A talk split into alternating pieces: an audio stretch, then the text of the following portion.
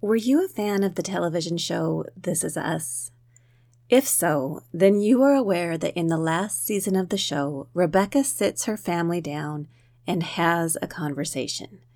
It's a great example of three conversations that we all need to have. Conversations that we're going to discuss today.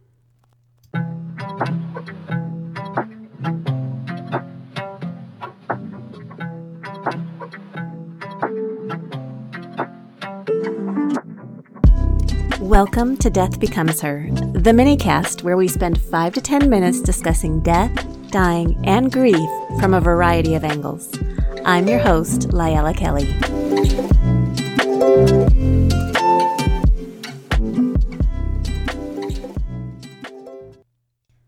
I'm still talking about This Is Us, so if you weren't a fan, I'm sorry, I will get right to the point. The character Rebecca sat her family down to spell out her wishes. One of the things that was discussed was who would be making final decisions on her behalf.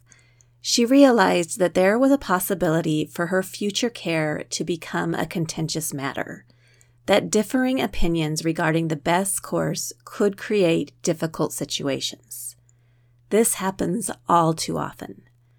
Maybe you're thinking, that wouldn't happen in my family. We work very well together. Perhaps that's true. But when a family is put in the stress pressure cooker that end of life care can create, it's not uncommon for people to react in ways that are out of character. One of the ways that we can create a smoother road for ourselves and our loved ones is by having conversations. Specifically, three conversations.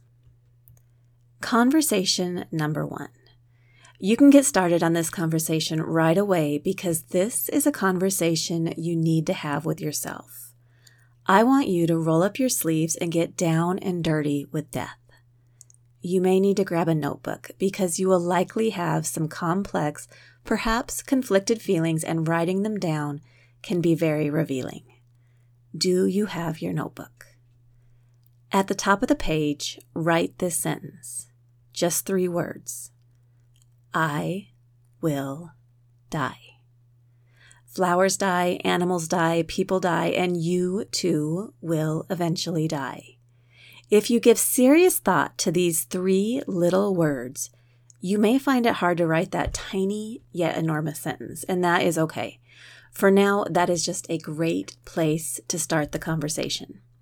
When you're ready, here are a few talking points and prompts to help you continue. What scares you about death? What are some not so scary things about death? In your opinion, what is the purpose of a funeral? Would you rather die in an unexpected manner like an accident, or would you prefer to know that your death is coming? What are your dignity boundaries? If you needed help with personal care activities, who would you want to help you? Do you want to be cremated, buried at sea, buried in a cemetery, natural burial? What are your preferences? These are some questions to get you thinking about death and dying, to clarify your own feelings and get you more comfortable with the topic in general. There are endless thoughts you could explore. Just start the conversation and see where it takes you. Make note of roadblocks you encounter. Don't allow them to derail you. Just make a detour and come back to them a bit later. Here's another idea. If you're a more visual or artistic person, perhaps you'd find it beneficial to draw this conversation, little drawings or imagery that convey your feelings. Or if you need a little jump start, there are a couple of books that I recommend that are designed to get you thinking about your options. The first is called I Will Die, a creative journal for mortals by Jessica Featherly. If you find writing to be an effective way to explore your feelings, this is a great option. The second book is called It's Your Funeral Plan the Celebration of a Lifetime Before It's Too Late by Kathy Benjamin. It presents a wide array of information in a fun, tongue in cheek way while encouraging you to record your own wishes. When you feel like you've reached a point where you're pretty comfortable with your own feelings and wishes, When you feel like you can have a conversation about death without getting super weird, it's time to turn your attention to the other two conversations. Conversation number two Which people in your life will you likely be caring for as they die?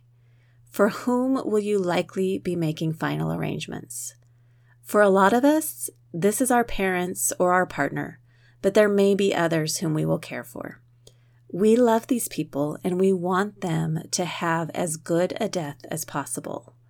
For that to happen, we need to know their feelings and their wishes. We need to have a conversation. But for now, put a pin in conversation two and let's move to number three for a moment.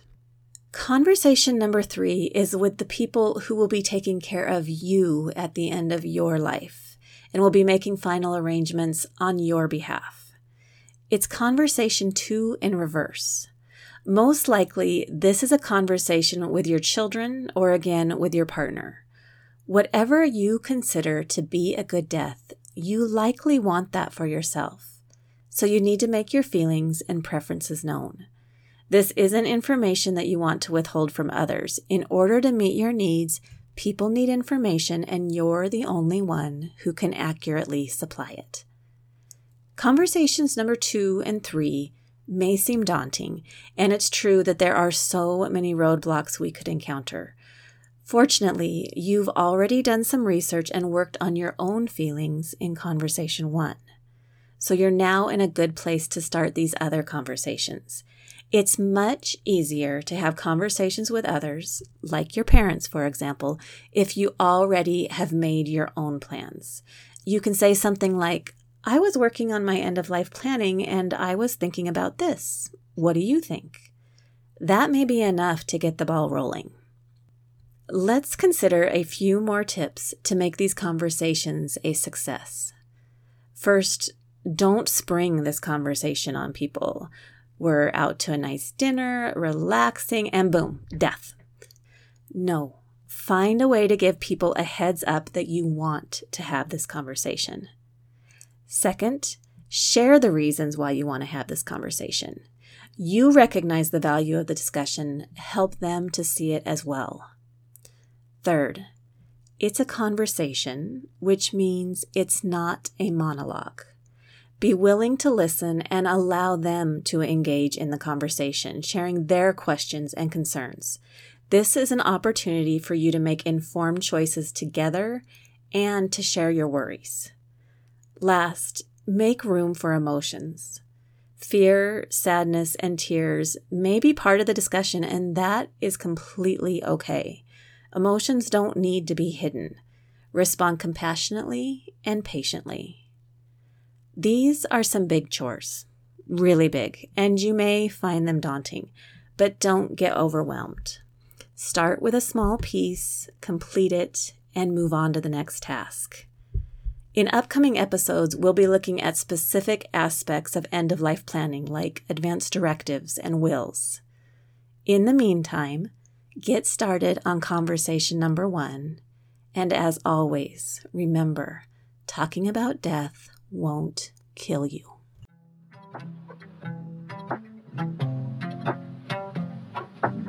Thank you for listening to the Death Becomes Her minicast. Connect with me, Lyella Kelly, at www.leavingwellmt.com. Special thanks to Roman Belov for our intro and outro music.